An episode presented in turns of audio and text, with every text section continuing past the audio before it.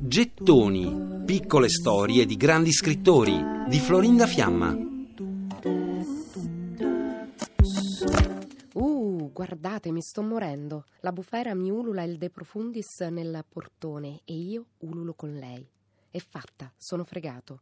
Un delinquente col berretto sporco, il cuoco della mensa impiegati al Consiglio Centrale dell'Economia Nazionale, mi ha rovesciato addosso dell'acqua bollente e mi ha bruciato il fianco sinistro. Che mascalzone! E sì, che è anche un proletario. È così che inizia Cuore di cane, un romanzo che Mikhail Bulgakov scrive nel millenovecentoventicinque, mescolando elementi di fantascienza a satira. Il sette marzo di quell'anno, Bulgakov legge la prima parte di Cuore di cane durante i sabati della Nikitina, delle serate letterarie molto famose a Mosca in quegli anni. Quella sera stessa Ivan Rotanov, uno dei massimi esperti di letteratura dell'epoca, afferma che è un racconto di estremo talento. Qualche mese dopo, a fine estate, l'editore Leontov gli scrive in una lettera: «La prego di mandarci al più presto il manoscritto di Cuore di cane. Riusciremo a passare la censura, ma lei si sbrighi». Quella fretta si rivela però inutile, visto che solo qualche settimana dopo arriva il verdetto. Per la censura, Cuore di cane è impubblicabile. Il sette maggio dell'anno successivo, il millenovecentoventisei, dopo una perquisizione, si portano via anche quel manoscritto, oltre che ai diari di Bulgakov. Nelle sue opere gli animali interpretano spesso un ruolo importante e anche piuttosto inquietante. Infatti in Cuore di cane il protagonista è Sarik, in italiano Pallino, un cane che dopo un trapianto di organi umani inizia a vestirsi, a fumare e medita addirittura se cercare lavoro.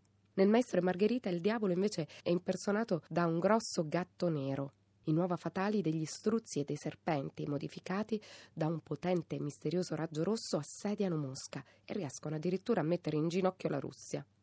Sono, mi viene da pensare, una macchina astrusa che produce ciò di cui l'U R S S non ha bisogno. Bulgakov scrive così a suo fratello in una lettera del ventuno febbraio del millenovecentotrenta, mentre fa un bilancio del proprio lavoro.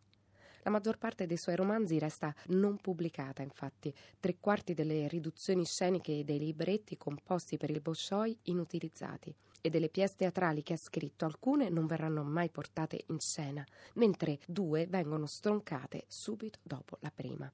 E anche il bellissimo Diavoleide, una sorta di premonizione del Maestro e Margherita, viene ritirato dalle edicole poco dopo la sua uscita a puntate. E mentre il teatro di Mosca tenta di imporre un nuovo titolo ai Giorni di Turbin, ossia Prima della fine, un titolo che il regista Stanislavskij dice di detestare, a giugno da Leningrado arriva la comunicazione che nemmeno l'appartamento di Zoya, così com'è, potrà andare in scena.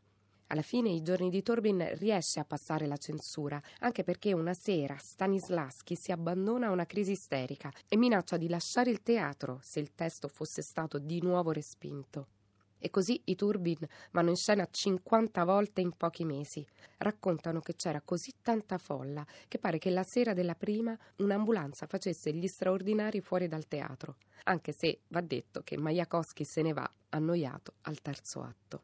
Nonostante le difficoltà dovute alla censura, chi lo conosce e lo frequenta racconta che Mikhail Bulgakov resta sempre allegro e di buon umore.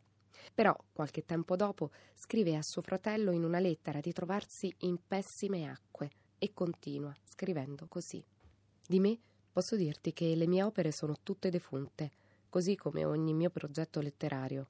Sono condannato al silenzio e molto probabilmente alla fame. In condizioni proibitive ho finito una pièce su Molière, Tribolo, da più di un mese e mezzo. Eppure Molière è il Seicento, non ha nulla a che fare con l'attualità. Se andasse male nulla potrà salvarmi, e già ora faccio una vitagrama. La mia nave sta affondando, l'acqua ha ormai raggiunto il ponte, e lo dico a mente lucida, devo andare a fondo con dignità». Per riascoltare e scaricare in podcast gettoni punto rai punto it.